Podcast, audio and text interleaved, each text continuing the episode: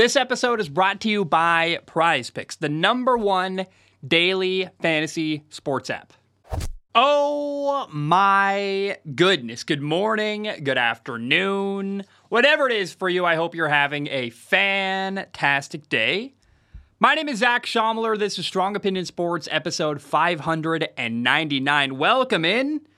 Tomorrow is 600, and I'm realizing all I have planned, we'll talk about, I'm recording that, man, it'll be, well, I mean, what do we talk about? We'll talk about Thursday Night Football.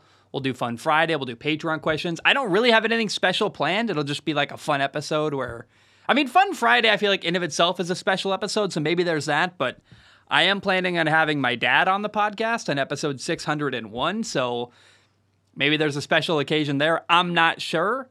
Um, this one for sure is going to be a very, very long episode. Earlier today, I sat down and recorded a segment with Jacob, the person I played against in fantasy football this weekend.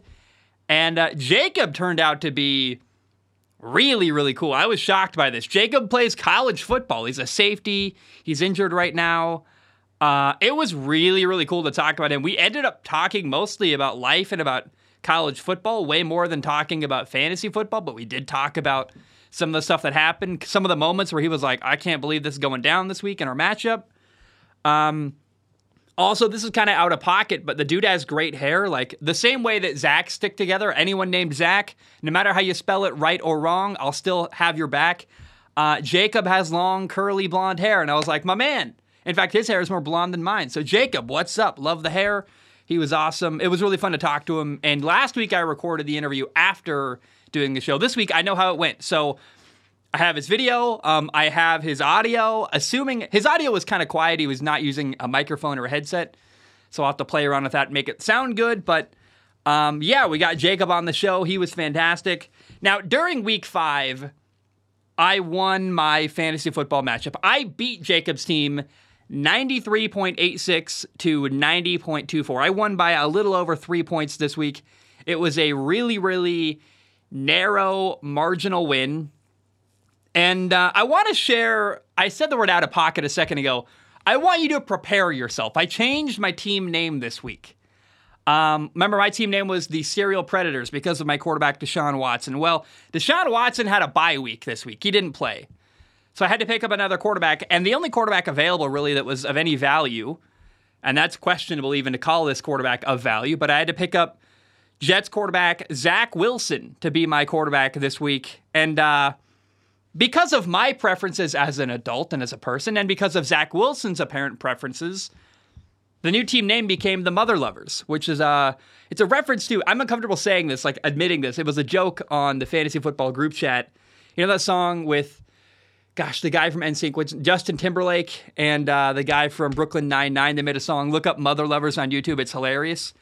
And if you remember back in the day, Zach Wilson's ex girlfriend, Abbey Gile, accused him of sleeping with his mom's friends. So Zach Wilson, clearly a former BYU Cougar, into Cougars. And, uh, you know, I've never slept with one of my mom's friends, but I've definitely uh, had a had a good time or two with a. Uh, I don't know if they were even moms. I don't. I'm not really into moms, I guess, as much as older women. But it is it is true. I did. Uh, See, we're getting out of pocket. I don't know if it's funny or uncomfortable. I did. Uh, I spent time one time with. How do I say this? I matched with my friend's aunt on Tinder one time, and uh, he still has no idea that we hung out and went on a great date and had a good time or two. Um, Jesus, what's going on in this show? My gosh. Anyway, the new team name, the Mother Lovers, which uh, we might we had the conversation. Now that Zach Wilson's been cutting off my football team, the name still might stick. I might just make my logo a picture of me with like sunglasses on in the back of my truck hanging out because if the shoe fits, which it still does. Now, Jacob's team name, uh, after losing his new team name, by the way, is the McLaughlin stock because he did not play Jaleel McLaughlin, and uh, McLaughlin stock works pretty well to me. Uh, let's talk about the matchup here in this football game or this fantasy football week. Uh, my quarterback was Zach Wilson. Zach Wilson brought in 9.56 points for me. Uh, I was honestly hoping for better, hoping for like at least a touchdown. Zach Wilson coming off of a pretty good game two weeks ago against Kansas City. This weekend was pretty disappointing. It was 19 for 26 passing, 199 yards, an ugly interception. Remember, he was trying to throw a back shoulder fade down the right sideline to Garrett Wilson. Instead of throwing it outside along the sideline, he left it too far inside. Pat Surtain picked it off. Um, so no touchdowns, one interception. He did carry the ball three times for 26 yards. But overall, Zach Wilson, um, I had higher hopes than what he delivered against a really, really awful Denver Broncos defense this weekend. Now, Jacobs quarterback Patrick Mahomes had 19.24 points, was 31 for thir- 31 for 41 passing, 281 yards, two touchdowns. Certainly, I lost the quarterback matchup, but as far as things went, to for me to start Zach Wilson and him to start Patrick Mahomes, for me to only lose that matchup by 10 points, really not bad. I was like, you know what? Things could have been way, way, way worse. And uh, all things considered, I feel like I weathered the storm without my starting quarterback, Deshaun Watson. Now, at the running back position, I am noticing a weakness with my strategy. I live in Hawaii. Football here starts at 7 a.m. in the NFL. And your boy Zach has had a late Saturday two weekends in a row. So this weekend I went to watch Kahuku against Campbell, way over like an hour away on the other side of the island with my friend, my new friend Joel, who didn't kill me. We hung out. It was awesome. Became a friend, I think. We text occasionally now. Ooh. I might have a guy friend on the island. Hallelujah. I don't have to. I mean, I don't. I'm not really dying for friendship, but it'll be cool to have maybe a friend I can hang out with and not just go to the beach by myself all the time. Maybe someone to watch the Super Bowl with potentially. Joel, what's up? Um, my running back number one because I was out late on Saturday night after the Kahuku high school football game, I ended up watching the Red River Showdown between Oklahoma and Texas. So I was up till like 2 a.m. Saturday night. Wake up like 7:05 Sunday morning to watch football. I find out while I was sleeping in bed, it was announced that my running back Jahmyr Gibbs was injured and not going to play. So my number one running back did not play at all this week, which uh, that's a brutal hit to have no points at the running back position for one of your spots. It's a big deal. And so I'm learning that uh, if I'm going to win in fantasy football, I mean, I survived it this week. Somehow, uh, I still won by three points, but I really do have to start getting up earlier on Sunday. Even if I wake up at 5:30, I see what the injury report is, make a change, go back to sleep for an hour. I have to be awake before football starts on Sundays. Otherwise, I'm going to have a recurring problem where um, I need someone to play. They're not in the starting lineup because a team waits till the last minute to announce they're not playing, and uh, I got to be flexible with that. So Jahmyr, G- Jahmyr Gibbs, no points for me. His number one running back, Dameon Pierce, though, only had 9.2 points, so not terrible. Dameon Pierce had 20 carries for 66 yards, one catch for 16 yards, no touchdowns. So thankfully, I did also survive that terrible matchup as well.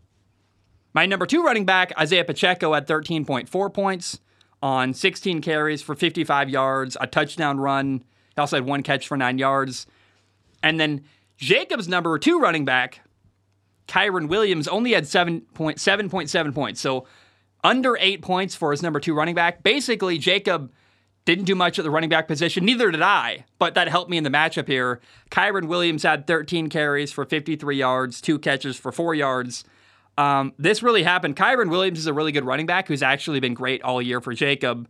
But the Rams played against Philly, so that really helped me. Playing a great defense shut down Kyren Williams a little bit and uh, made it possible, frankly, for me to win because there was so there was no margin for error here.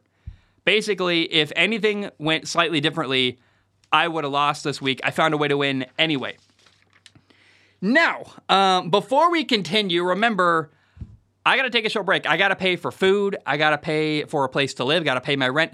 I'm going to take a short break. I will be right back. Prize Picks is the number one daily fantasy sports app. Prize Picks allows you to make an entry based on player projections, and in 60 seconds, you can enter something like Travis Kelce more than five catches, Tyreek Hill more than 100 yards receiving, and Justin Fields less than 200 yards passing. And if your picks are right, you can win money.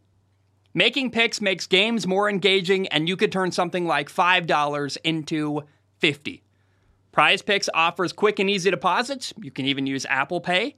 And they have weekly promotions that can lead to big payouts. For example, there's a weekly event called Taco Tuesday. Each Tuesday, Prize Picks discounts select player projections up to 25% to provide even more value. So put your skills to the test in daily fantasy. Go to prizepicks.com slash CLNS and use code CLNS for a first deposit match up to $100. That's prizepicks.com slash CLNS, code CLNS for a first deposit match up to $100. Prize Picks, daily fantasy made easy. All right, we are back. Welcome in. Let's talk about the wide receiver matchup. My number one wide receiver, Nico Collins, the receiver in Houston, didn't do a lot this week. He had 6.9 points, three catches for 39 yards, very average, not really doing anything. His number one receiver, Jalen Waddle, had five catches for 35 yards and a touchdown. Jalen Waddle brought in 14.5 points. To be honest, as far as Jalen Waddle goes, that's a fairly mundane day. I'm really glad. I feel like I got away with one here where I played a pretty good team. Jacob was number two in the league going into this week. And he's got a lot of great players Patrick Mahomes, Jalen Waddle, and these guys didn't have a great game. Hallelujah. I'm very lucky. My number two receiver, Calvin Ridley, had 20.6 points with two carries, by the way, two carries for 14 yards, also seven catches for 122 yards receiving. And then thankfully, we'll talk about this in a moment, but his number two receiver, Deebo Samuel, only had 11.5 points, five carries for 30 yards, plus three catches for, 50, for 55 yards.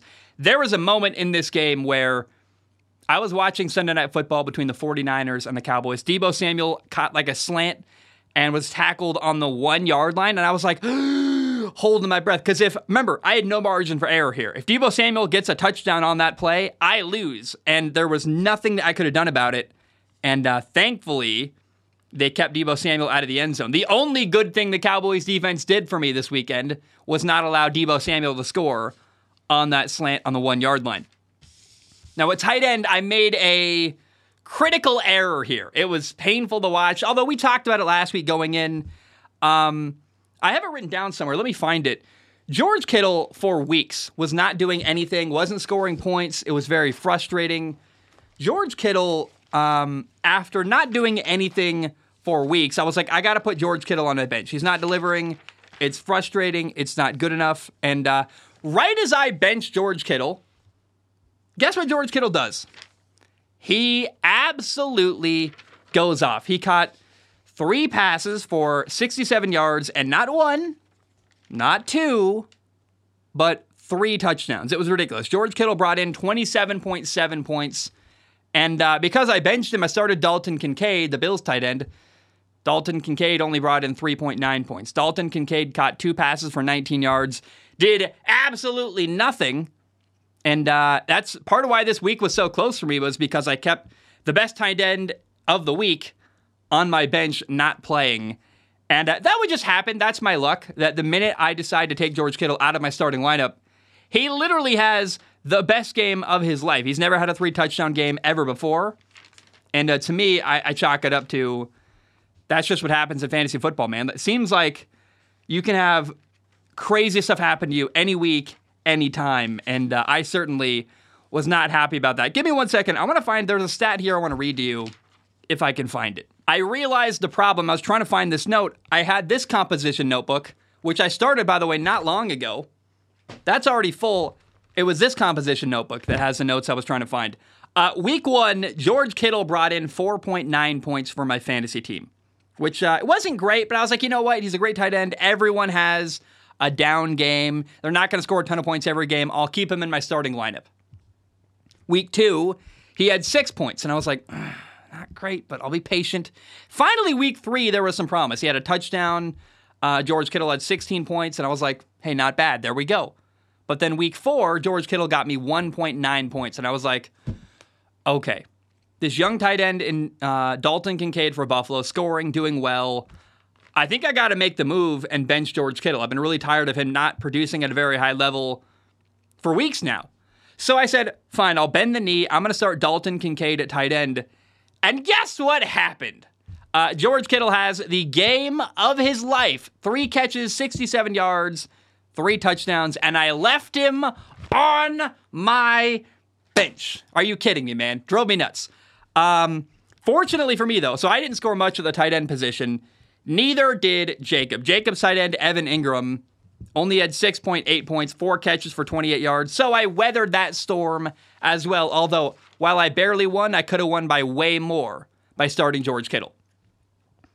In the matchup of my flex versus his flex, my flex, Zach Moss, the Colts running back, got me 33.5 points. I thought that was absolutely fantastic, baby. Remember, the Colts brought back Jonathan Taylor, their running back they just gave a ton of money to. Jonathan Taylor, Jonathan Taylor did nothing. A friend of mine, Joel, guy I just hung out with on Saturday, said Zach Taylor had like, what did he send me? I don't even remember. I don't care. It was like two points. He did nothing for his fantasy team that week. Zach Moss, the other Colts running back, 33.5 points, 23 carries, 165 yards rushing, two touchdowns. On top of that, two catches for 30 yards. I thought that was fantastic. You love seeing Zach Moss continue to do high level stuff. I wonder, man, they're paying Jonathan Taylor a ton, but Zach Moss is delivering. Are you going to bench Zach Moss when he's playing so well? I, I really don't know what's going to happen there in Indy. For now, including next week, Zach Moss is in my starting lineup until he has a bad week because I'm just not really ready to move off of him. And maybe when Jonathan Taylor can get going and show he's the number one back, I'll bench Zach Moss. But for now, I'm not budging at all there. Now, Jacob's flex was Courtland Sutton. Remember, his team name used to be Sutton on D's Nuts. Courtland Sutton had a really, really bad game 2.3 points, one catch for 13 yards, and uh, hallelujah, man. I'll take that. I love that anytime I play someone, uh, I like when anytime I play someone, they've got a bad matchup or a player who does poorly. I'll take it, man. I won barely. I'll take any points I can get. Uh, the kicker matchup was one that I lost as well. Brandon McManus got me six points. He had one field goal over 40 yards, two extra points. Jacob's kicker, Jake Elliott, who's turning out to be Jake Elliott's like the most reliable fantasy scoring kicker I feel like all year. Maybe not the highest scoring kicker week to week, but every week delivering a pretty solid amount of points. And uh, Jacob's kicker, Jake Elliott, the kicker in Philly, had 11 points this week, three field goals, two extra points, and uh, not bad for him. He won the kicking matchup. And then on defense, my defense, the Cowboys defense, got absolutely embarrassed. They got me zero points. I was actually lucky. I thought because if you give up 35 or more points, your defense will then have minus four points. Thankfully, they also had a sack, a forced fumble, and a fumble recovery that made up the difference. But my defense, the Cowboys defense, gave up 42 points to the 49ers. I got zero points from them, and I call that lucky. It could have been negative points. So uh, I'll take that as a win. But I was disappointed even when like Sam Darnold came in the game. They didn't sack Sam Darnold. Like what's happening, man? The Cowboys defense did absolutely nothing on Sunday night football against the 49ers. Jacob had the Lions defense who had two interceptions, a sack, a forced fumble, a fumble recovery. They allowed 24 points. Jacob's defense, the Lions defense got him 8 points. So that is how we got to a matchup where I won 93 to 90 the story of this game, though, really came down to Sunday Night Football. Going into Sunday Night Football, I had a 15 point lead. I had the Cowboys defense. The Cowboys was the Cowboys were playing the 49ers, and he had 49ers receiver Deebo Samuel. All I needed was, hey, the Cowboys defense has to have a point or two, and Deebo Samuel cannot have over 15 points. Thankfully, even though the Cowboys defense was atrocious, they didn't allow Deebo Samuel to have more than 15 points. I somehow won, but it was sketchy. It was really close, and I was very, very nervous. Now, remember, I made my life way more difficult this week than it needed to be, though. Because I could have started George Kittle and Dalton Kincaid. The minute I found out, if I'd woken up at 6:30 a.m. and said, "Oh wow, you know Jahmyr Gibbs isn't playing," take him out of the starting lineup, make Zach Moss my running back put George Kittle at my flex spot. I could have had George Kittle scoring 27 points, and then uh, I also probably should have benched the Cowboys defense. I had the Cowboys defense playing the 49ers, but I also had the Packers defense on my bench, who scored nine points for me. They were playing Jimmy Garoppolo and the Raiders, and uh, I made a bad bet here. I really thought the Cowboys 49ers game was going to be good and close and interesting, and instead it was 42 to 10, right? Ugh, I was wildly off there. Now, I will say, even though George Kittle had 27 points, 27.7 technically, three touchdowns, as I was watching Sunday night football, I was kind of like, hey, look, if they're going to score a lot of points in San Francisco, as long as they don't go to Deebo Samuel, I'm good. Like, in fact, if George Kittle's scoring touchdowns for the 49ers, it means that Deebo Samuel's less and less likely to have a touchdown tonight. So that's kind of what happened, right? If uh, if I'd started George Kittle, but then Deebo Samuel had three touchdowns, I would have lost anyway. So actually, in a weird way, even though I had George Kittle on my bench and I would have liked the points, him getting a ton of points and a ton of touchdowns rather than Deebo Samuel still helps me. So I was like, anytime George Kittle caught a touchdown, I was dying inside for sure. But I was also a little bit going, you know what? Better Kittle on my bench than Deebo Samuel on Jacob's starting lineup. So it was a, a tenuous moment. I definitely did not play my best possible lineup this week, that is for sure. Uh, Jacob had some bad luck too, though. Remember, he has Patrick Mahomes, Jalen Waddle. I think those are players that do really well theoretically that had kind of a low scoring week. Uh, his running back didn't get him many points. Dameon Pierce has been having a really low key year, a guy who ran for, I think, over a 1,000 yards last year, Dameon Pierce, who um, not doing a lot this year in Houston. That's kind of a tough blow for Jacob. And here's the really painful thing the reason why Jacob's team is now McLaughlin stock is because he left Broncos running back Jaleel McLaughlin. Uh, McLaughlin, I think it's McLaughlin, not McLaughlin, but I like McLaughlin because McLaughlin stock works. Um, he left Jaleel McLaughlin on his bench, and Jaleel McLaughlin had 17.9 points, um, which I think is more points than the rest of his running backs scored combined. So uh, both of us did not have our best possible lineup. You know, he can complain about not starting Jaleel McLaughlin. I could also then counter with, well, if I played George Kittle, I would have won too. I'm just glad to get away with a win. My team is two and three now. Um, I'm learning lessons. I'm learning that I got to wake up early and really be careful and be like, is my best player playing? Because two weeks in a row now, last week my starting quarterback didn't play. This week my starting running back didn't play. I got to be more nimble Sunday mornings, ready to go to make changes. I think honestly, um, the reality is for me during the weekend fantasy football is kind of in the back of my head. I, I kind of game plan on Friday, I go to bed, then college football starts and NFL football starts. I'm not paying a lot of attention during the weekend to college football.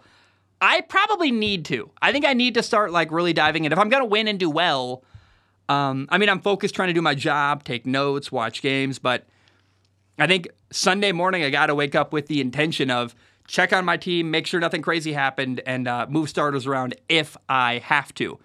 Now, I want to give a warning. I talked about how last week my starting quarterback, Deshaun Watson, did not play. Remember, Deshaun Watson was medically cleared to play week four against Baltimore, a division rivalry game, a really big game, frankly. And Deshaun Watson chose not to play. Now, I want to give you a warning because I'm going to put a picture on screen that could be potentially triggering.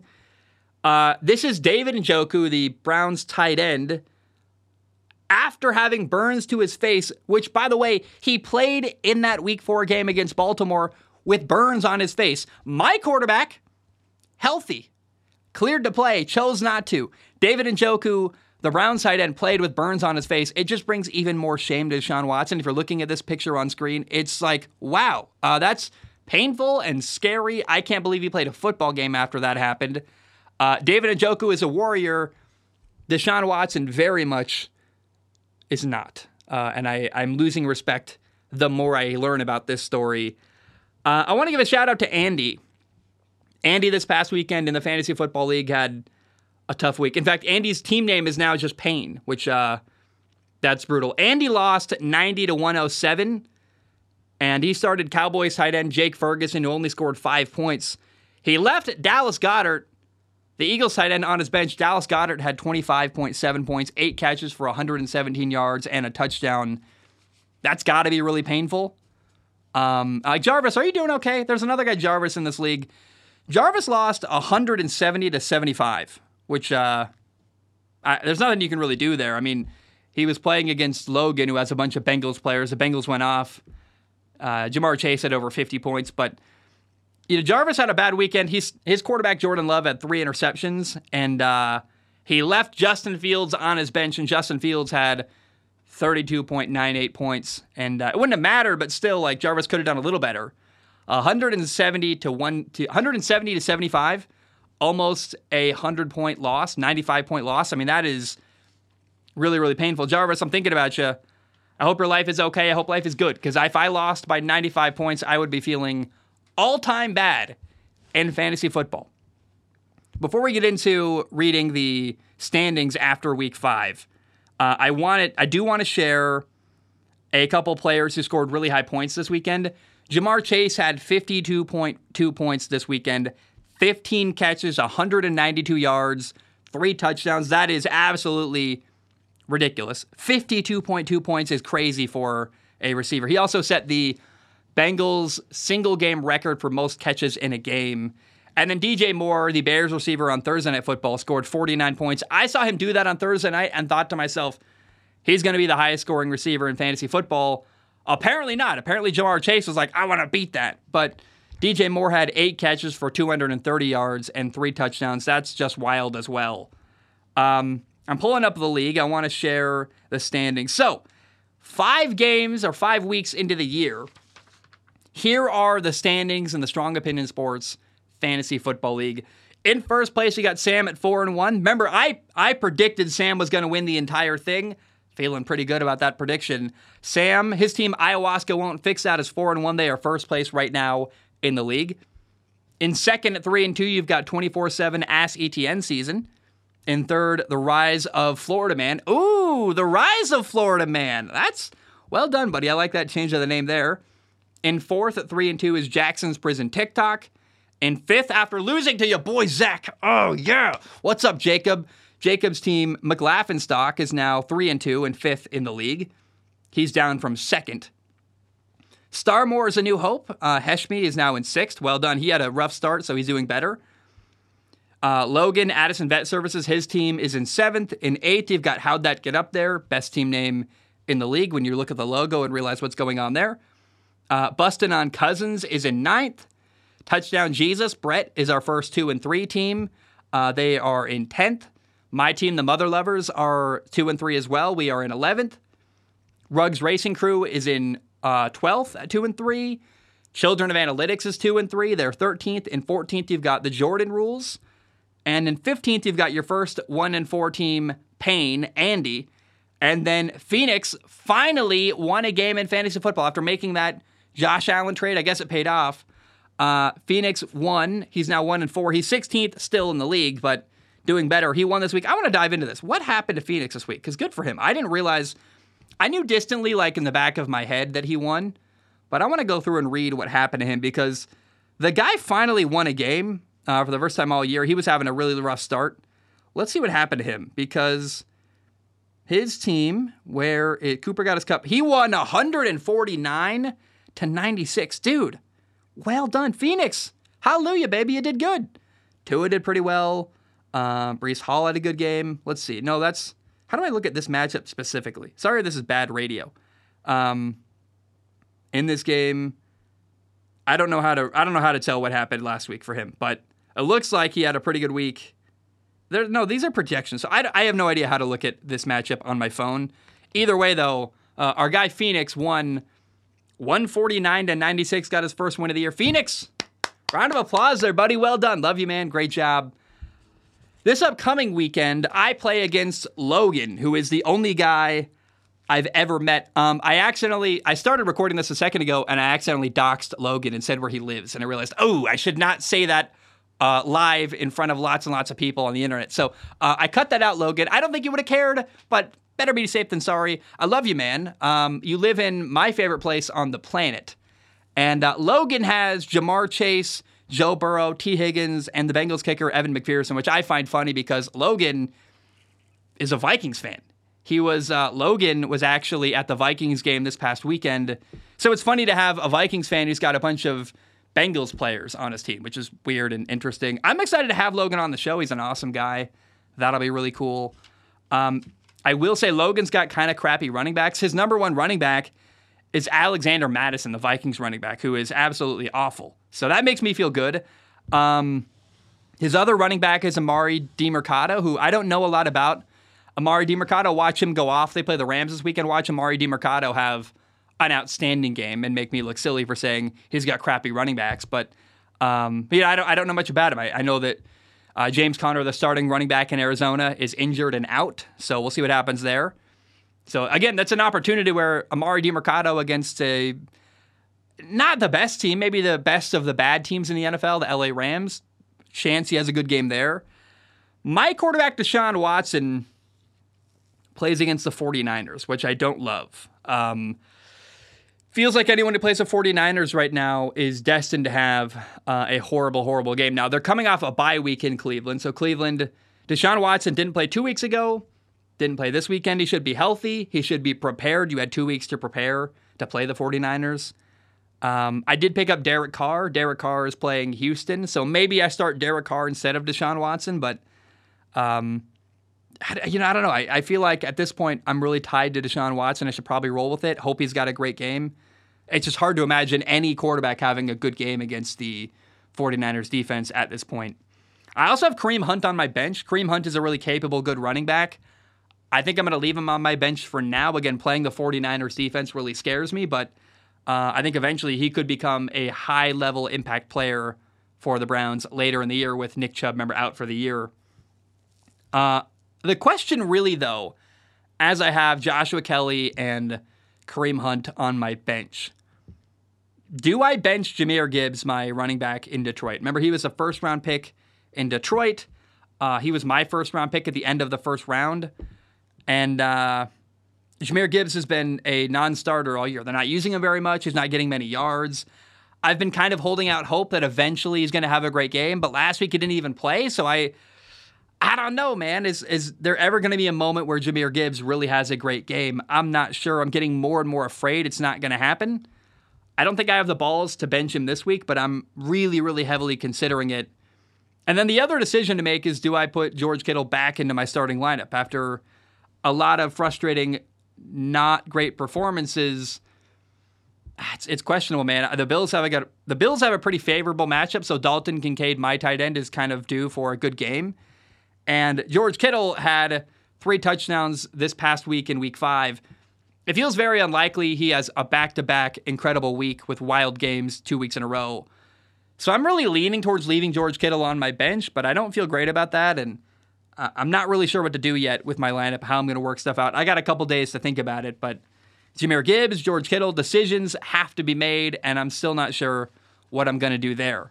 Now, um, I'm going to take a short break. Remember, I got to pay for food, got to pay the bills, got to pay for my rent, keep the place where I live going. Um, but when I return, I did an interview with Jacob earlier today. Jacob is a really, really cool dude. Plays college football. Um, I worry. I, I worry that I. I don't think we did. We we ended on pretty good rapport and talked about meeting up. And his family's in the same area my family is, and so maybe we'll go play catch or get dinner sometime and hang out. Um, I do worry. I got kind of preachy at the end about, hey man, finish your degree. Like college is huge for you. I don't think he was bothered, but if you're listening, you'll probably notice me going like, dude, finish your degree. I don't have my degree. And also, when you have a degree, you can get a white collar job that is like healthcare and good stuff. So um, that does come up at the end. It was cool though. Jacob plays college football, and I, until I sat down to talk to him, and literally until the recording had started, I didn't realize that about him. So I thought that was wild. It was really kind of a cool twist. We had a great conversation. Uh, and without further ado, there will be an ad break, got to pay the bills, and then you'll hear from Jacob. I love you, and uh, enjoy the rest of the show. Hey guys, uh, it's kind of a big deal here. I'm actually trying to help you, so don't skip the ad. I know that when you listen to a podcast, you skip ahead. I know that because that's what I do, but don't skip this one. We got Factor as a sponsor, and I was sitting down to prepare my little ad read. They give, you know, I, I write a piece of paper with a bunch of notes and I'm like, okay, what are they offering? What's the deal here? Usually it's like 10 to 20%. Like, okay, factor.com slash SOS, whatever. And uh, no, no, no, they are offering 50% off to Strong Opinion Sports listeners. And here's what they are they are Factor is a meal kit service. You can get 50% off. Go to factormeals.com slash SOS50 and use code SOS50. And uh, straight up on a human level, if you'd be kind of silly not to investigate, it's a great deal. Factor is a meal kit service. They send you ready to eat meals. Uh, they're easy to prepare. For me, they showed up in a box with a bunch of high quality ice packs. You take them out of the box, you put the, the meal kits in the fridge, and when you want food, you go to the fridge, you take it out, you put the thing in the microwave, you heat it up. Two minutes later, you've got a really good meal ready to go. Now, the microwave part made me kind of go, what is this? Is it a bunch of TV dinners? Like, what is this crap? No, no, no. This is phenomenal food. It's high quality, it's never frozen. And compared to all the other options you can have for a quick and easy meal, it kind of kicks booty and is phenomenal. So, what I really think is interesting too, there's so many ways to customize your order, whether you are maybe you're on a diet and you're like, hey, I'm trying to cut calories. There are low calorie options. Or maybe you just want really good food that's easy to make and doesn't take 30 minutes to an hour out of your time cooking during the day. Like for me, I'm really busy with football season, and it's an incredibly valuable thing for me to go to my fridge, grab a really good meal, pull it out, put it in the microwave. Two minutes later, I've got a good meal ready to go. I saved a lot of time. It's cheaper for you and better than takeout or delivery. I used to drive for a delivery service. Guys, those prices are not good compared to this. Um, so, again, it's just nice to have the fridge loaded with high quality, good meals that are easy to prepare. And you can get 50% off of this meal kit service. Do the math, that's a really good offer. So head to factormeals.com slash SOS50 and use code SOS50 to get 50% off. That is factormeals.com slash SOS50. Use code SOS50 to get 50% off. Again, code SOS50 at factormeals.com slash SOS50 to get 50% off. And uh, guys, it's a great offer. You would be silly. I'm trying to help you. Like, that would be a great thing to investigate because it's legitimately a great deal. Food's expensive right now, and having food that's great and convenient and not terrible for you is a rare thing. So investigate it. Factormeals.com slash SOS50. Joining me now is Jacob. Jacob, welcome in. Good to meet you, kind of, whatever this means when you're looking Yeah. at each other across the internet. Uh, awesome. Uh, thank you for having me. I appreciate it. Yeah, man. Uh, where, where are you, by the way? You're on West Coast time. What part of the country so- are you in? So um, I'm from Oregon. Uh, I'm from kind of the same area as you were from, uh, Portland area. Um, I went to Sherwood High School, and um, I go to college down at Western Oregon University. I play football. Dude, no, what, what position do you play? Oh my gosh. I play safety. Um, except I I got hurt last year and I played all last se- season with an injury. I toughed it out and then I had to get hip surgery. So I'm out this year. I'm helping coach, traveling with the team, uh, doing things like that. It's uh it's really eye opening. It's helped me be a better player. So really enjoying that and I'm excited to get back next year and you know hopefully have a great year. Dude, that's awesome. The Western Oregon, the Wolves, correct? Yep, Am right? yep. Division two, Division two. We play in the Lone Star Conference. We travel to Texas every other week. This week we're playing Minnesota State Mankato. They uh they that's the really good. Adam, yeah, yeah, they are really good. Uh, Big 12 personnel team, and they got uh they're, that's the same school that um Adam Thielen went to. So that was that's pretty sweet. Do you guys still play Central Washington? Because I know you're now in the Mhm. Lone Star Conference, so you are not. yeah. So yes or no? Do you play them? Yes, yeah, regularly? yeah. So so both it was so Simon Fraser they stopped their football program, right? So uh, it was all three uh, Central, us, and Simon all went to the Lone or yeah, all joined the Lone Star, and then um, Simon disbanded their football team, and then it's just us and Central that uh, make that trip every other week. So Dude, what but do we you did lose to Central. Oh, I'm doing exercise science with um, a minor in business. Amazing, man. Get your degree. Yeah, yeah. I don't have a Mhm. degree. I encourage you heavily. Get your piece of paper. It makes your life way, way more easy. Yeah, yeah. Especially while you're also playing football, though, too. That's like that's like the the best thing I could have asked for. Dude, yeah, man. What year are you? Uh, I'm a junior, but I redshirted my first year, played my second year, got hurt this year, so I'm gonna three years when I come back. So I still got a lot of time. Probably gonna try to do two uh, degrees, either do my master's or get um, make that minor into a double major. But yeah, it's all uh, it's all in the works right now. That's awesome, man. D2 football is really cool. My buddy uh, Riley was the quarterback at Central Washington for a long time. Oh yeah. and uh, he, he oh he's just awesome. He went to Camas High School and um, dude, first of all, that's so interesting. Like I as I meet so many people from the audience, like I'm kind of always impressed. They're always doing something interesting and something cool. And you're playing college football at Western. I, I did not expect that like literally at all. That's so awesome, Mhm. man. Well done. Thank you, Um, man. how's your season it. going so far in fantasy this year? Like what what's happening with your team? With with the sleeper league, uh, shoot, I am three and two, currently ranked fifth. I mean, that's. I mean, I was ranked second last week, so I dropped a couple from this last week. But uh, season's going solid. I had to make a little name change since if I started that player, I would have probably won.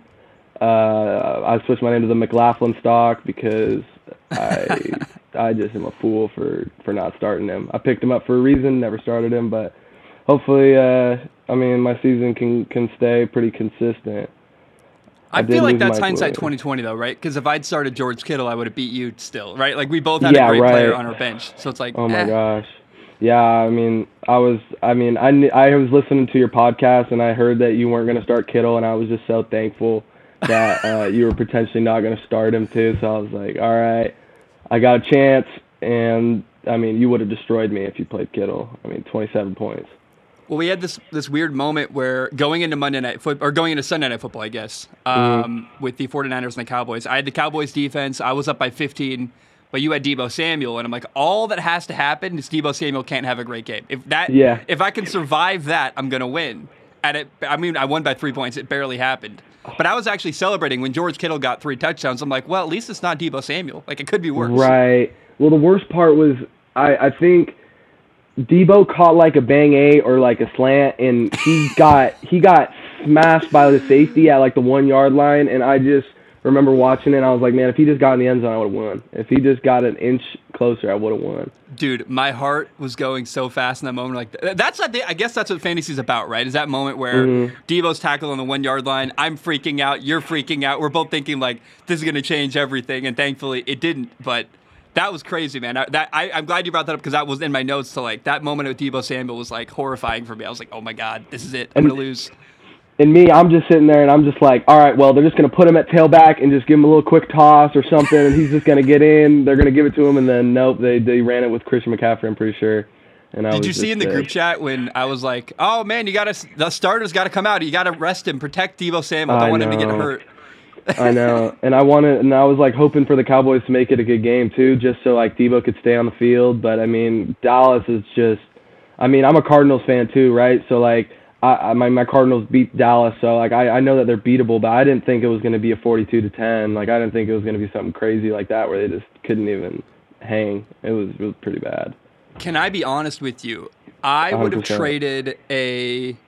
I, I would have rather lost and had that game be like really good and end by three points in the end of the fourth quarter. The, I, if I lost fantasy football this week, but that had been a good game and more fun to cover, I would have taken it. That would have been a, a win for me still.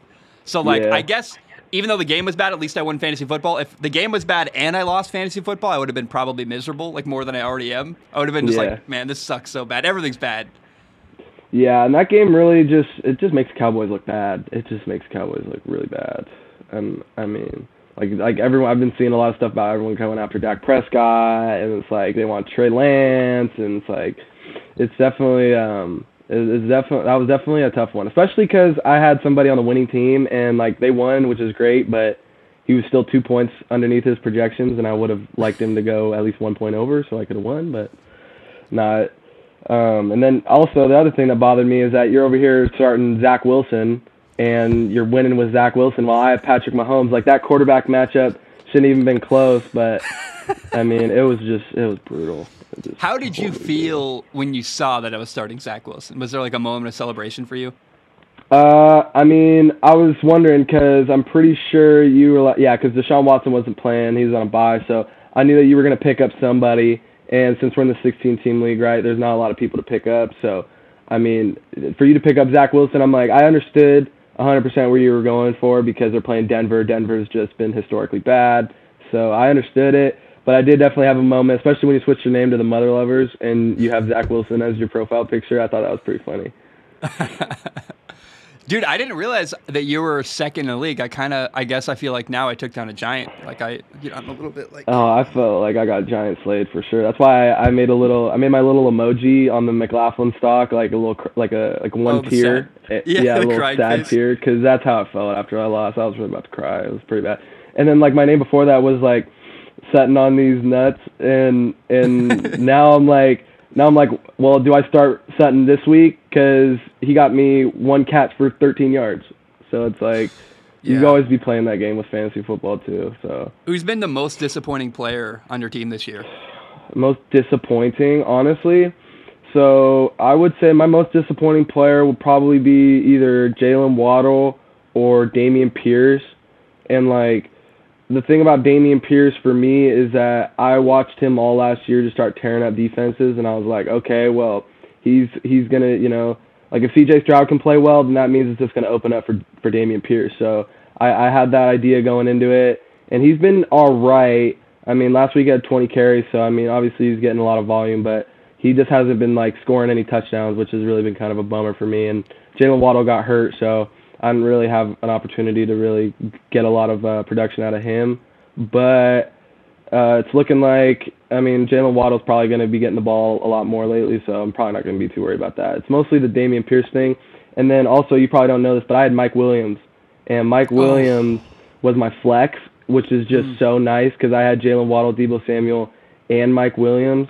And so, like, now that Mike Williams is out, it's like I got to start Courtland Sutton or uh, McLaughlin, and it's like both of those guys are on the like worst team right now. So, I mean, definitely that's probably most disappointing, honestly.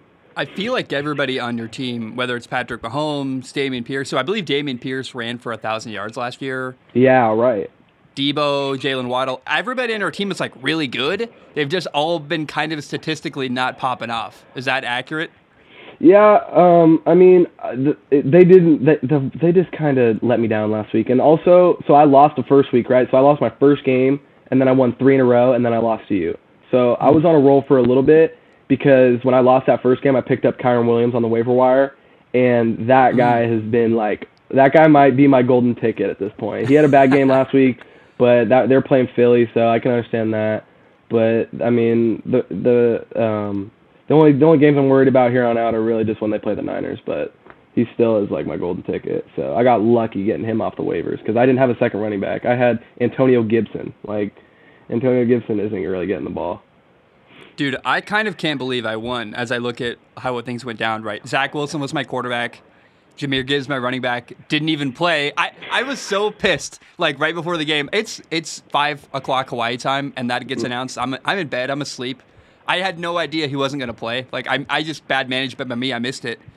And if I'd known that, I would have started probably uh, a I would have put either way. I would have had Zach Moss as my running back, and then George Kittle in my lineup too. But I missed it, and I still like barely got lucky, man. I was like, I don't even know how this happened. Like I I guess Zach Moss killed you, and then Courtland Sutton having no points. Like, look at the flex matchup. I dominated. Yeah, that there. flex matchup. I mean, the thing was, is I didn't even. I totally forgot you had Zach Moss in your in your flex too. So when I look down and I see 33 points from Zach Moss, I'm like, didn't Jonathan Taylor play? Like, it, can't can't he get in the lineup? I thought he was good this week, but underrated though. A little caveat here. I was thinking, uh, I have this guy Jake Elliott, the the kicker for the Eagles, and like in a 16 team league this guy has just been like a monster. Like just as a kicker, just scoring over 11 points in every single game. Like that guy single-handedly like gets me into a lot of games. And so I mean, I give a lot of credit to that guy. That's probably my most impressive player besides the Lions defense.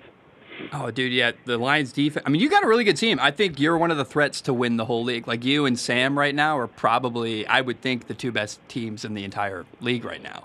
Yeah, just I'm scared about these injuries, and I'm scared about the waiver wire because the waiver wire just is it's scary now because I mean there's just not a lot out there, and then like if someone has a good week, everybody's trying to get him, and then it's just it's just we're we're fighting for scraps right now, and so I'm just hoping that I don't get any bad injuries. Knock on wood.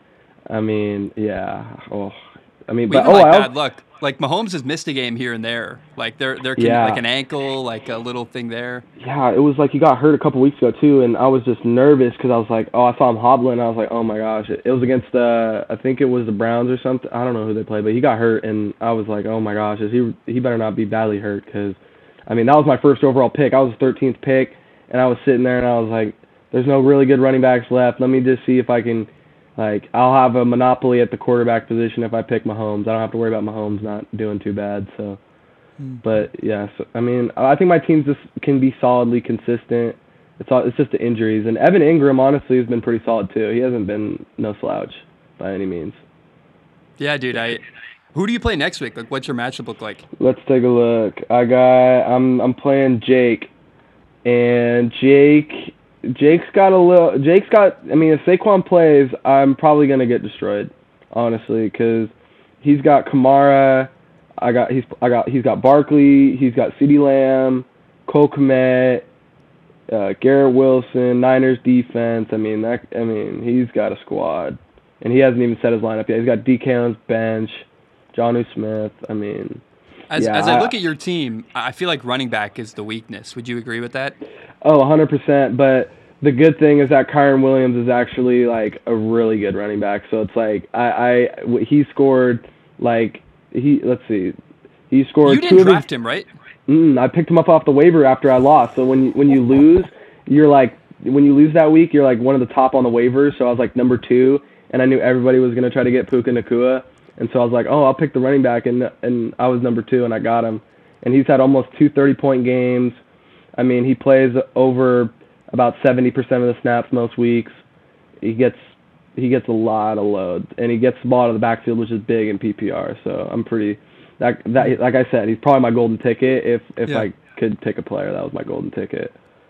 Yeah, to survive losing Mike Williams, I feel like is actually pretty impressive. Like, I feel like in our league, we've had a couple people who've had a major injury, and their team is still good enough that they're, they're surviving and okay. And I'm like, wow, like if I'd lost a player, I'd be out. I would not even have any wins this year. Like, I, I didn't build a good enough team to even survive anything.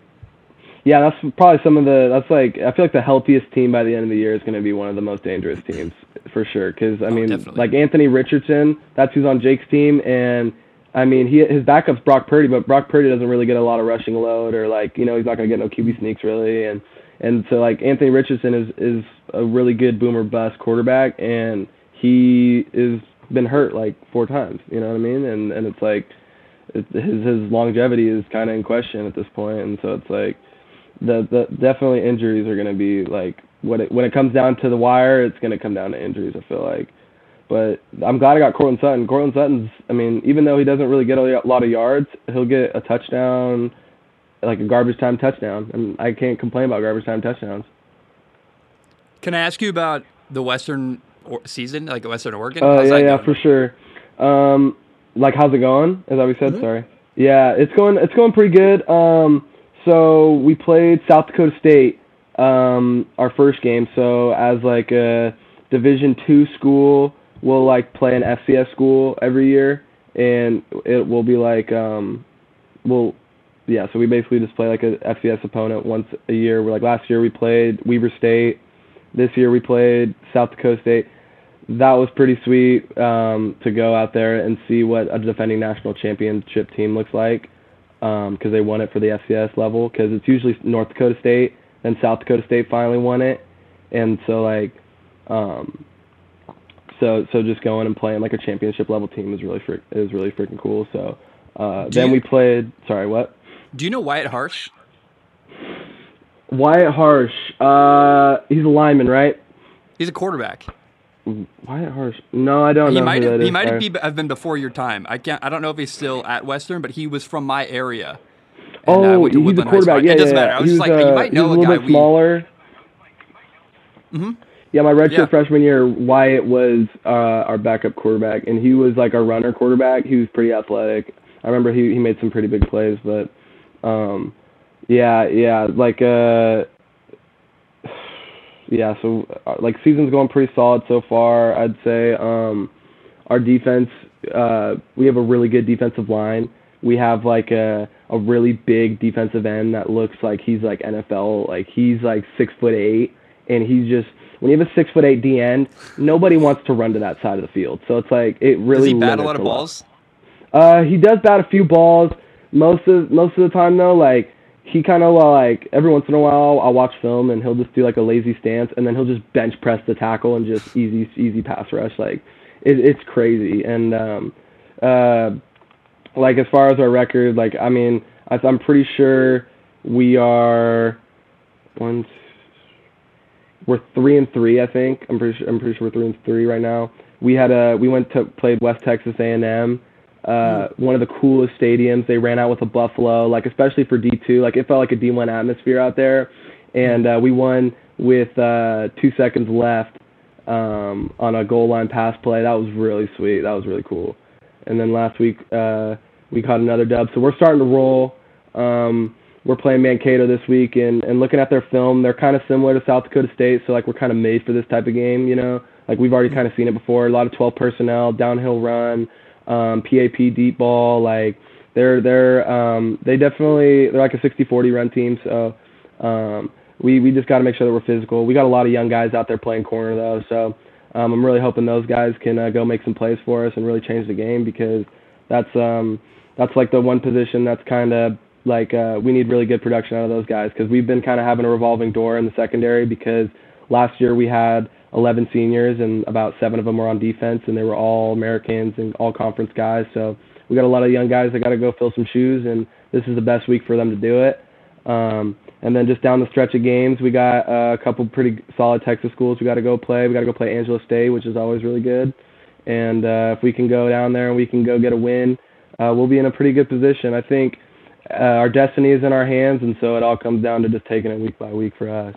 I just keep What's, wishing I could play. So yeah, what's your base game as a defense? Like when you play a team that runs the ball really well, are you rocking a safety down? How are you adding yeah, bodies to so, the box? So our defensive coordinator, our coach, our defensive coordinator is our head coach, and he's been here for a lot of years, and mm-hmm. he is one of the smartest like overall football minds I've ever met. Like this guy, he's a, he he watches film and he just he can he like the stuff he tells you, you're like, how do you even know that?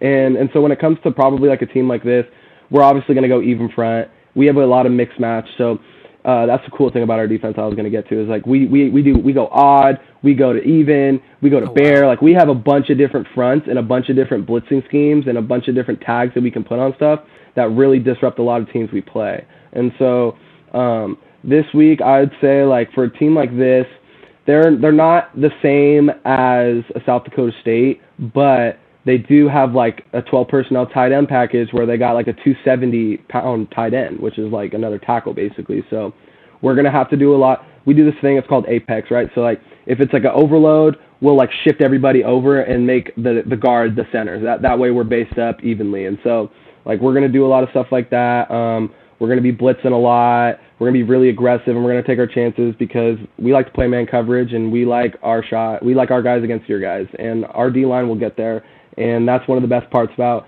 you know I'm excited to come back and play next year because our D line is going to be good for the next few years, and that's just going to make secondary better. And um, yeah, but for this week, definitely going to be a lot of um, odd front, going to be a lot of uh, man coverage, um, a couple zone zone blitzes on uh, third down, and uh, we're definitely going to get a little exotic this week because this is like a playoff team. So if we can beat this team, we're telling all of D2 that you know we can play, and it definitely looks like we um, can can make that happen. So. I think that's the coolest thing about D2 football specifically. Like D3, no one's in, like everyone's really focused on school and there's not a lot of time for football. And D1, guys leave really quickly. A lot of guys go to the NFL and you don't get guys for a lot of times. So they're not as complicated. In D2 football, there's not a lot of movement you got guys for five years, so you can really instill like a really complicated, complex scheme and actually execute it at a high level because you got guys for five years to work with. Yeah, and I think yeah. that's something that never gets talked about in D2 is how, how much more time you have with your team and how much more you can do with your players. It's so cool to me. Yeah, and it makes you a lot closer with the guys around you, and it kind of makes the brotherhood a lot more, you know, like close knit. Um, and, and we're also a really good team, so like we're we're a good like camaraderie team.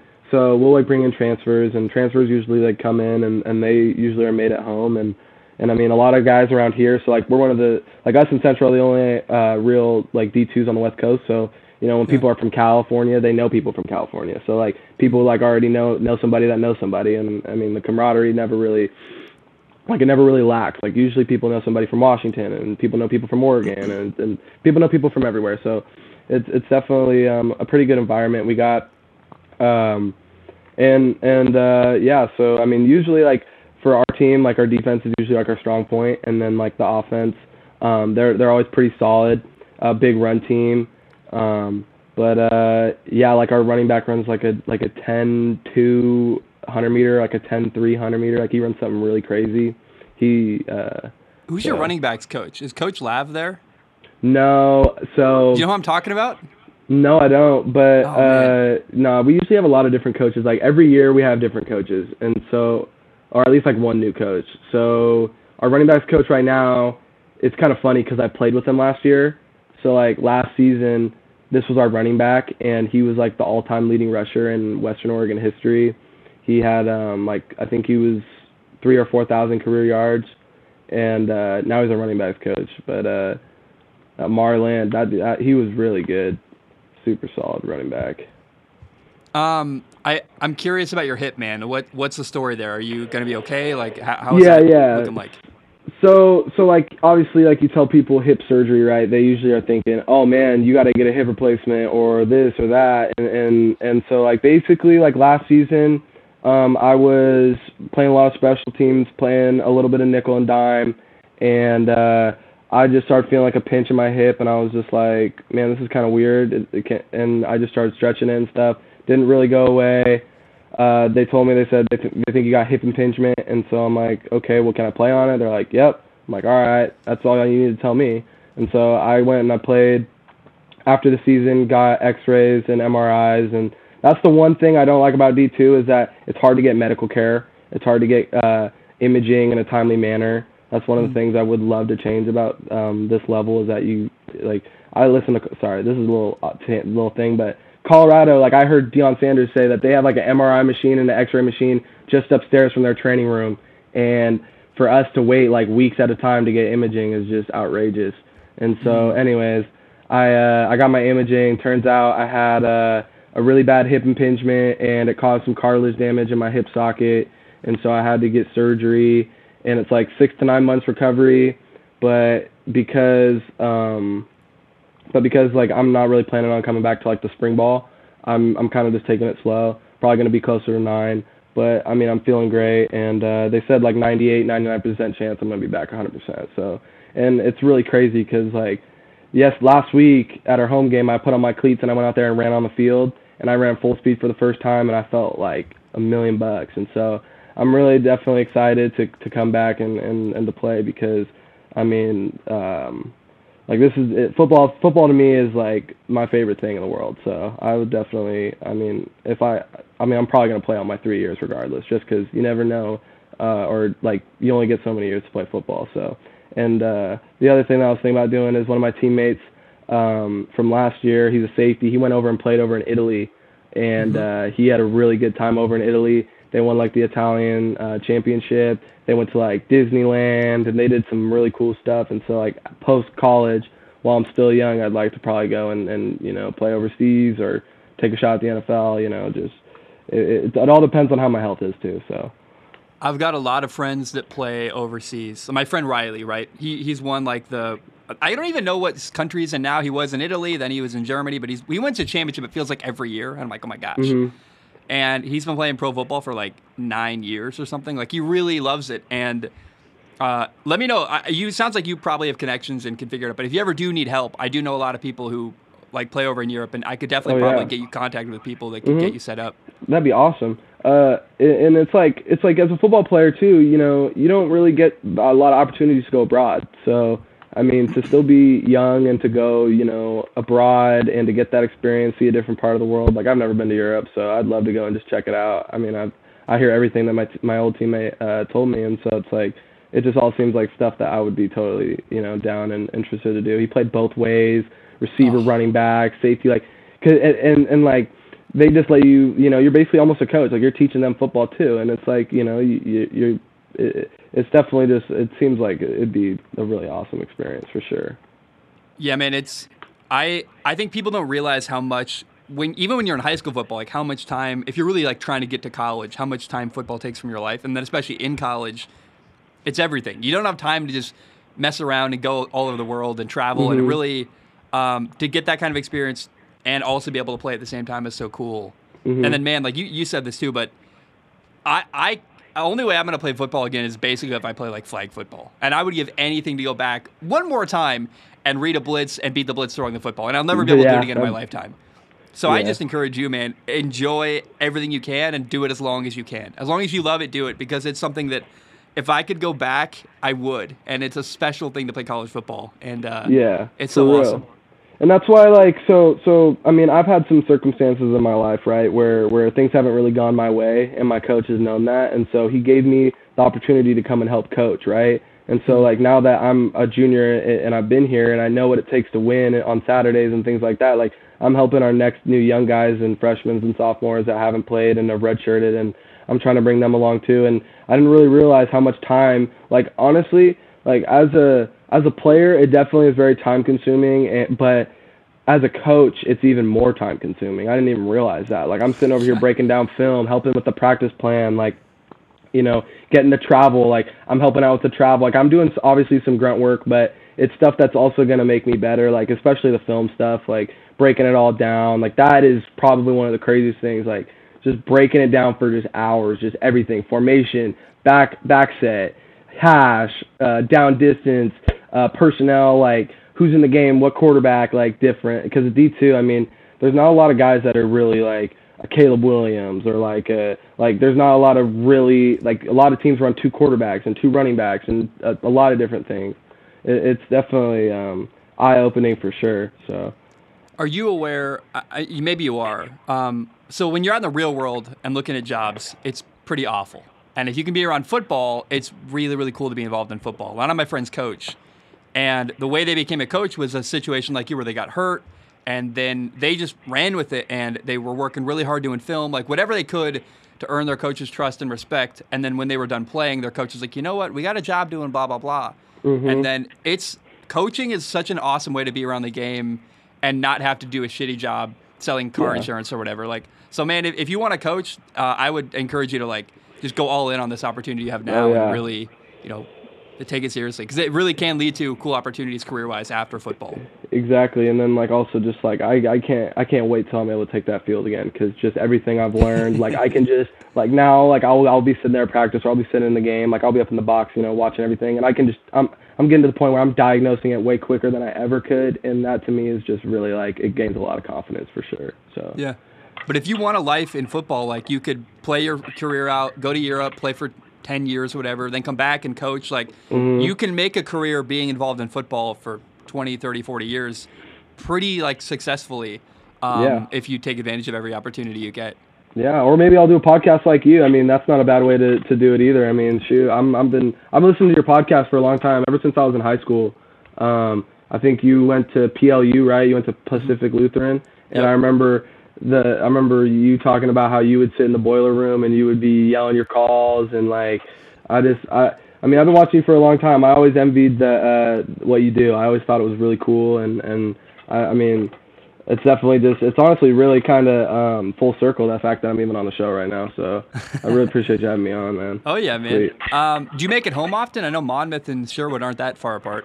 Well, so I don't live in Sherwood anymore. I went to high school there, but I live in Got Portland it. now. Um, okay and and I mean uh, I make it up there every once in a while. It's def- it's only an hour away, so it's really not too bad. And and I still go like I feel like a physical therapist. I got to go check in with, so mm. I usually go up there every once in a while and just like do a workout with him and just like go see my sister and have dinner. It's not it ain't too bad. By no means. Did you see uh, the Colorado School of the Mines like pictures? Oh yeah, yeah, yeah, yeah. And and um, I mean, like the, I thought that was really interesting, really funny.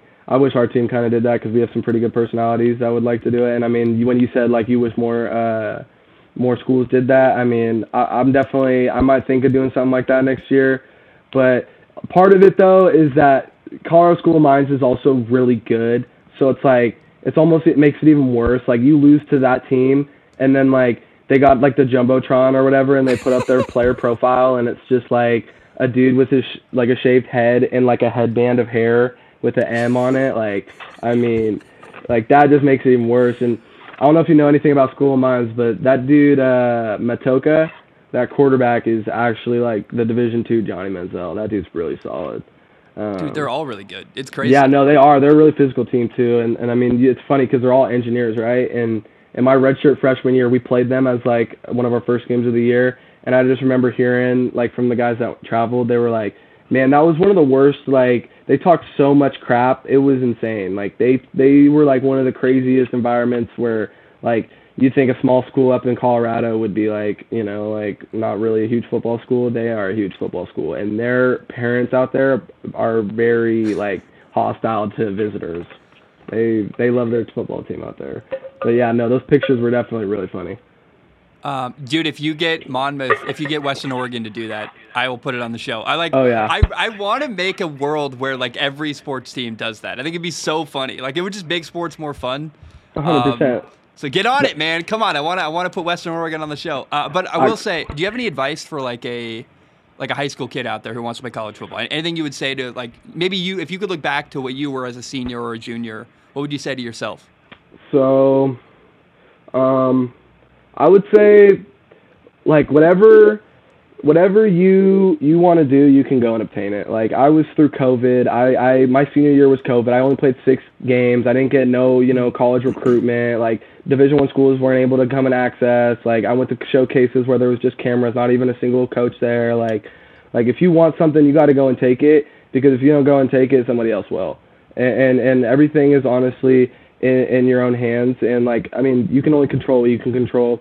And uh, big thing for me was always the weight room. Like as a high school kid, like I started lifting weights when I was in like seventh seventh grade. I go to the YMCA. I didn't even know what I was doing, but I was doing something, and I knew that it was going to help me get better, regardless whether it was push-ups or just sit-ups. Like, like the weight room is honestly there. There's like like even our weights coach here says it. Like there's a direct correlation where with the weight room and you know success on the field. If if you are taking care of your body and you're stretching and you're lifting weights and you're getting stronger, that's just going to make you better for the next level. Because when I got to college, like I didn't realize like man, these are some grown men out here. Like these are some real like like even Division two. Like we have some guys that are probably like D1 caliber athletes, and and I'm sitting there, I'm like, oh my gosh, like I I mean that's I'm that's why I'm glad to play defense because some of the guys on our some of our linebackers are just huge, right? So definitely like weight room and, and just understanding that you know you're in control of your journey, and the earlier that you figure out that you want to play college football, the better. And and honestly, like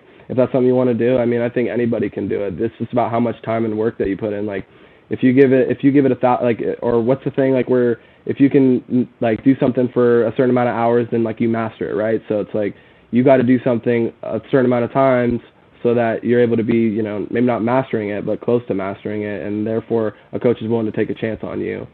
And it's also about who you know. So just make sure and you're advocating for yourself through Twitter and and you know making sure that you're putting yourself out there you know, not like you're not too corny for making a little highlight post and sending it to you know a bunch of colleges. Like that's the type of stuff that you know they want to see. Like you're basically a businessman. You're trying to sell your business. You're selling yourself. So like that's that that's all I would really say. That's the thing when I was getting recruited I didn't know about. Like I thought colleges were going to come to me mm-hmm. and you really have to go after them. You have to go to camps, go to Central Washington's camp, go to Western Oregon's camp, go to Washington State's camp, go to Eastern Washington's camp. Go to them meet the coaches, send them emails, send them your highlight reels. Like that's the stuff I didn't do. And I was mm-hmm. sitting at home waiting, like, when are the coaches going to come? It's like they don't know you exist, man. Like you have to yeah. go talk to them. Yeah. So uh, my, one of my so I played seven on seven for uh, this team called uh, Team Lillard, and Team Lillard was Damian Lillard's brother's uh, seven on seven team Houston. And like one of the first things he told me is like, you know, like you got to make sure you go into camps. Like you're like he, he told me like one of the first things you got to go to camps. You got to make sure you're advocating for yourself. You got to make sure that like you know you're getting seen by these coaches because I mean as somebody in my position where my coach didn't really like my coach was old school. He didn't teach us a lot about you know technology and things like that. He was just about playing the wing tee and and running the football and winning games. He didn't really care about you know if you got to college that was cool for you like whatever. But um yeah, definitely just advocating for yourself and like I mean it's all about who you know too. So if you can go and you can you you can um like like put yourself in front of people that will advocate for you and believe in the vision that you know you believe in as well then it's like you're you're already way ahead of most people and yeah, man. What? yeah sorry I was gonna say, especially nowadays too, with like social media, like everything can be videotaped and everything can can be in the eyes of somebody else. So it's it's about like taking advantage of the tools that you have. You know what I mean? Mm. What about using social media in a smart way? Like I know some guys who didn't get recruited because they were like putting really really bad stuff out there, like really like hurting the brand basically with just really crappy stuff on Twitter and coaches were yeah. like, "Nah, like and you or a player who doesn't have that red flag but are a similar talent level, we'll go with a guy who doesn't have the really crappy social media." 100% and it's like um oh man, I might have just lost it, but uh it, it it's also it's like um oh, I was gonna say, so like football's like a metaphor for life, right? So so when you look at something like that, like that's like it, it might have been a coach that didn't want to take a chance on you because of those things, but later down in life, if you keep going down that path and you don't fix it, that's gonna be you know your your your bo- your potential boss that you could have had, or or like you know an opportunity that you could have missed because you know, you you thought you were being cool, and in reality, you were looking like a fool to everybody else that had a brain. So it's like I think a hundred percent. Like I've seen some guys go down the wrong path, especially with that social media. Like one bad post can really descend you down a spiraling, you know, uh, a spiraling like uh, fall. But um, no, I agree with you a hundred percent on that. Well, dude, um, first of all, thank you for coming on. Uh, I, it's been cool to like get to know you a little bit. Thanks Mm-hmm. for also being willing to. You came on to talk about fantasy football, and we very quickly like really didn't talk about fantasy football at all. We mostly talked about you and your life, and I, I'm grateful for you being willing to be open about that.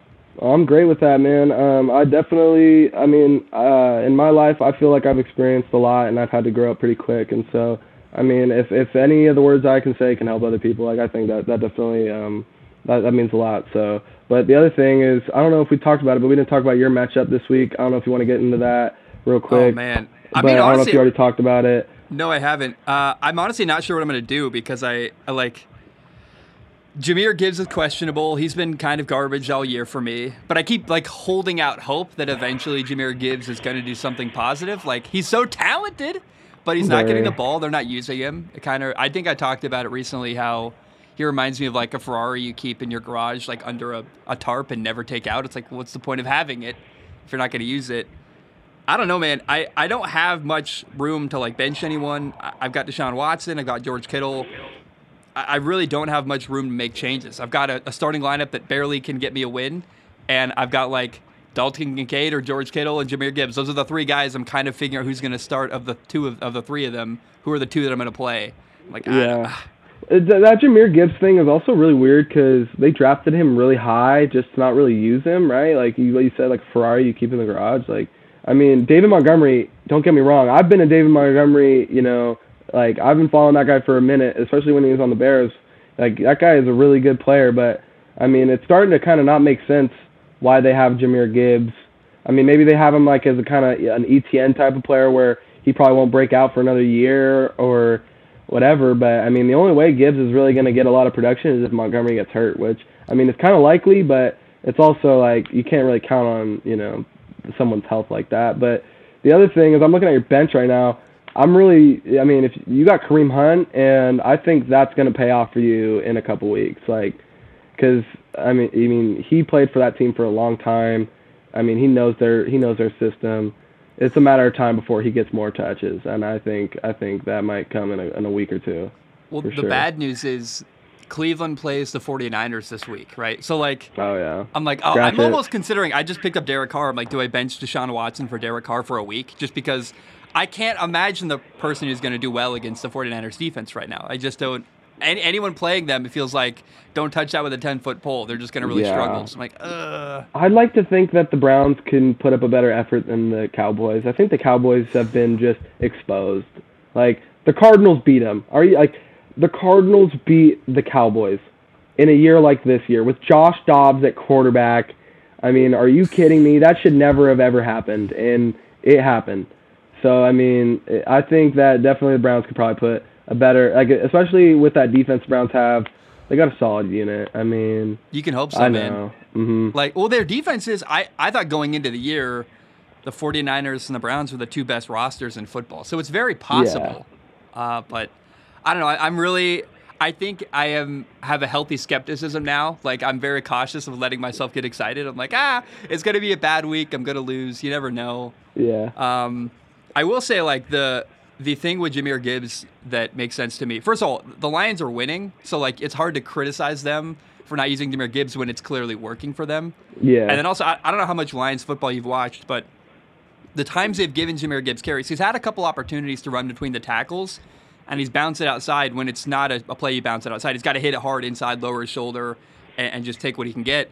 And so he's been, I think, struggling a little bit to do what they need him to do rather than what he wants to do. Um, yeah. And where And- David Montgomery just hits the hole and follows his blockers and gets inside and is more comfortable running between the tackles. I think they're they're kind of trying to figure out where Jahmyr Gibbs fits in with their offense, Yeah. understandably so. And Jahmyr Gibbs is also very light. Like he's a very light running back. You know, like he's a smaller back. He's a scat back. He's a guy that's going to give you catches out of the backfield. I mean, he's probably most of the time their third down back. And I mean, uh, this is actually pretty crazy. I like how Sleeper does this. It'll show you like their snap percentage, right? And I mean, Jahmyr Gibbs, he'll play below 50% of the snaps, but he'll give you nine points. I mean, he'll still give you 40 yards rushing on eight carries, or you Yeah. know, like he's still. I mean, it's. I feel like he's just a big play threat, and I feel like they're just trying to find a way to get get him into those big plays. But I mean, if I was him and I'm 5'9", 190 pounds, and I'm walking and I'm running in between the tackles, I mean, I'm not gonna run right into DeForest Buckner or or Fred Warner. Like I'm I'm probably gonna bounce it outside too and try to beat him with speed. I mean, but yeah, no, I definitely that is definitely kind of a, a tough situation.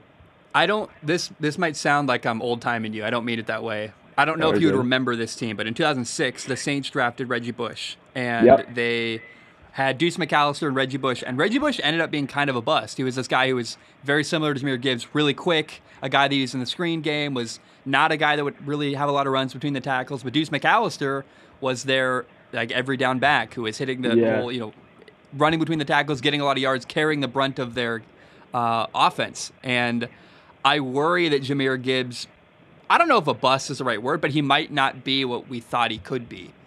Because he might never be a running back who is your every down back who can run between the tackles. He might only be a screen guy who's more of a scat back and a guy you can't leave on the field, you know, three Yeah. downs in a row. And that that really concerns me. I'm like, ugh, like he just isn't quite what I thought he might be. He's not big as big as I wanted him to be. He's um, he's not as physical as I thought as a runner. It, it's kind Yeah. of I'm like, hmm, can he be Alvin Kamara? Maybe, but Alvin Kamara can lower his shoulder, and we haven't seen that from Yeah. Jahmyr Gibbs really at all.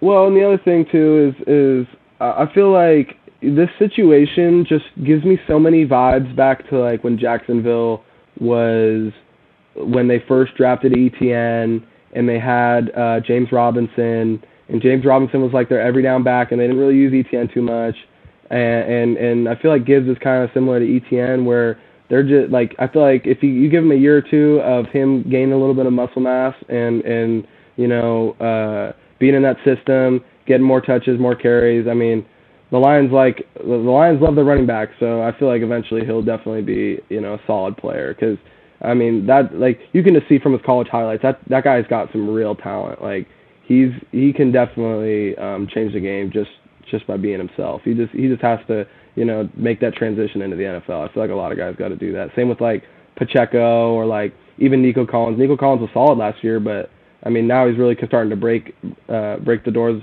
open. Same with Pacheco. No, I think you do got a solid team. I think that Cowboys defense once they lost Diggs definitely hurts you, but they still can be a solid unit going forward as long as that offense can keep you know putting pressure on people.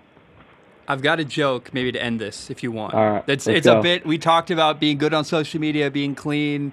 Uh, I don't know how jokes fit into that conversation, but my, my profile my team picture right now is, is Zach Wilson, right? I dropped Zach Wilson, but my team name is still the Mother Lovers. And uh, they were joking in the group chat. I'm like, you know, to be honest, Mother Lovers still kind of fits me as a, me, Zac Shomler. so I might make my team logo just a picture of me like in the back of my truck, like. Oh like yeah, no, that'd be pretty funny. That'd be hilarious. I don't, actually. I don't know if that's messed up, but that, that's maybe better than the serial predators. I don't know. But no, the serial predators well, man, is also um, pretty funny though. thank you for your time. I, I thought so. I, you know, it's it's like a risky joke where someone if the wrong person sees it, they're probably gonna get mad. But if you got a, Mhm. like a, a fun attitude and you can take a joke, I think it's funny.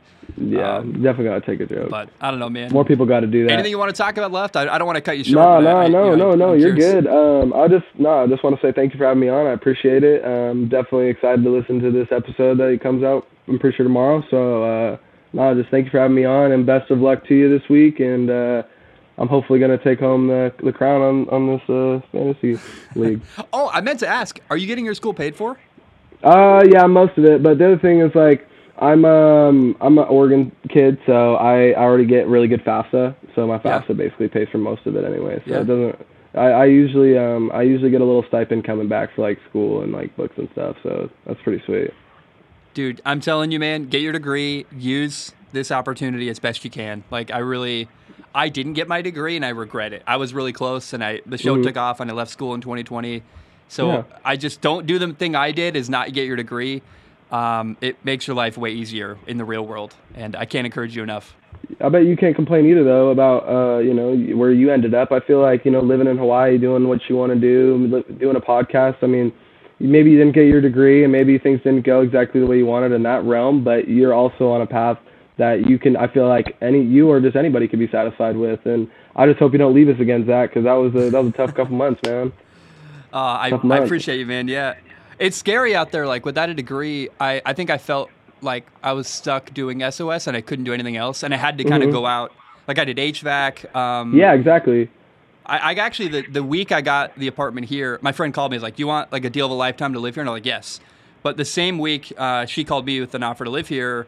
I got offered three jobs doing sales, and it really Mhm. gave me peace of mind. Like, okay, I'm I've, I can do HVAC, I can do a trade, I could join a union, I could sell stuff, I can do the podcast. Like, I'm not stuck with just this little one career path on YouTube. Like, I can do other things if I ever need to. Yeah, and that was no. everything I needed was just peace of mind. Like, okay, I'm not stuck. But I certainly Mhm. would have had even more opportunities and more pathways if I'd had a degree. Like there are Mhm. certain jobs I just will never be able to get because I don't have my degree finished. And so Mm-hmm. uh, it just the more like educated you are, the more uh, like skill sets you have, the more certificates you have, the more opportunities you have, and the more options you have. And so I just always encourage people if you can get a degree and get as many options open to you as you can, do it because it'll even if you never use your exercise science degree, Exactly. you can still use that piece of paper to get to so many other places. Right. And uh, that's It the thing that no one really told me that I probably wish I needed. I, I needed to hear probably when I was in college. Yeah, no, uh, I definitely agree with everything you just said there, a hundred percent. I'm sorry, I wasn't trying to cut you off. I, I was No, just- no, no. I, you, what you say, like always, uh, be feeling certain things that I'd be thinking, and um, honestly though, like uh, you're you're 100% right. I think everybody needs to, you know, or at least in today's day and age, like having a a piece of paper is is very, you know, like important to certain people. Like my sister, who's an accountant, she can move up in her job, even though she's probably qualified to, because she doesn't have that piece of paper. It's not even about being educated necessarily. It's about just having that piece of paper. That piece of paper gives Yeah. you options. You know what I'm saying? And so, um, like that's what they always be saying. They always say like C's get degrees, right? And that's like what people just be shooting for, the piece of paper, just so that you know that those options can't come out. But no, I definitely appreciate everything you said, and then um, it's definitely it's good to hear that from somebody because it almost kind of gives you a little bit of you know motivation to keep going. Um, Can I say one more thing? I think Yeah, really. sure. Well, like I, I also would encourage don't take out a bunch of debt. Like if you can find that Mhm. balance, because I also know people that are three hundred thousand dollars in debt because they went to a really big school in New York and they are never probably ever going to pay that off. So there's like a balance Yeah. there, right? If you can find a situation where, like Central Washington, for example, is a really low cost college, Mhm. something like that. East Central, uh, like Western Oregon, is another op- Yeah. like, option Yeah, yeah. where if you can get a degree for a lower cost and have that piece of paper, but not be screwed financially for the rest of your life too. Like there is a balance there. Uh, So I don't encourage people to flippantly throw around money and just take out two hundred thousand dollars of student loans. But I also acknowledge like my life would have more options if I had a degree. So there's that balance and healthy medium, and I, I just would encourage lots of thoughtfulness. And these are conversations I never had when I was 18, Right. really looking around. I just signed a piece of paper, took out a loan, and jumped for it. And uh, I'm still paying off my loans. So like it's it's an interesting problem. and it, and I also I also have like I also like the idea of certain people like if you're not playing sports or whatever right like you can go do a couple years at a community college and then go to the big school that you wanted to go to Yeah. and that is definitely like especially when you're working at those like or when you're doing a community college and you're able to kind of work along with doing school like you're able to you put yourself in a way better financial spot to to um to go to like the bigger school that you might have wanted or or whatever that may be if Yeah. you do want to spend that money but um no Well, I, I also think you can acknowledge like the system is kind of dumb. Like it's dumb. You need this this like little piece of paper, right? Like if I have the paper, ooh, I can get a job. but it's also the system, and like I Yeah. can't change the system myself. I don't like it, but it's also reality. So you can b Mm-hmm. have both be true, where it's dumb and annoying, but it also probably is best to play ball. yeah yeah yeah yeah exactly I don't know, man. Yeah. Thanks for listening to my ramblings. I, I, Oh, I love you, man. I'm rooting for you. Uh, I hope your hip is good. I hope your life is good. I hope school is good. I hope football's good. I'm just rooting for you, man. And it's really cool you came on and, and talked about this stuff, man. I, I really appreciate it. Rooting for you too. Maybe I'll give you an update in a, in a month uh, about how everything's going. Hell yeah, man. Send me pictures Yeah, of you playing football. I'd, I mean, I, I really want to see when you get back and are healthy. Mhm. Like, I just am excited for your future, man. I'll send you a few clips for sure. Absolutely. Thanks, brother. Thank you, man. Dude, what the heck was that? I can't believe Jacob plays college football at Western Oregon. I, I, I did not see that coming. Did not expect that. That's pretty wild. That's very cool. And uh, we talked about it. His family's in Portland. My family's in the Portland area. My truck is also in the Portland area. So, like, I'll even take a road trip maybe to go see him in Monmouth, Oregon, get dinner with him. Like, he's a cool dude. We talked about throwing the football around. We talked for a little bit after. Jacob, I love you, man. That's so cool. I'm rooting for you in life. Thanks for coming on. Everyone listening, I can't believe that we stumble into people like that occasionally, like where actually I think like we're two for two. Last week, Jake had a really compelling story about a college. He was a college dropout who is going back to try to get back uh, to finish his GED, then go to college, like getting all his testing done. Now we got Jacob who plays college football. We're two for two with like really great interviews and really interesting people. Uh, I kind of can't believe that. I can't believe that happened. That's very cool. I hope it was okay. We didn't talk about fantasy football much. We talked mostly about Jacob and football and life, and that's the way the show goes, I guess. But um, guys, I love you. I appreciate you. Thank you so very much for tuning in, and uh, have a great day. But um, bam, we are done.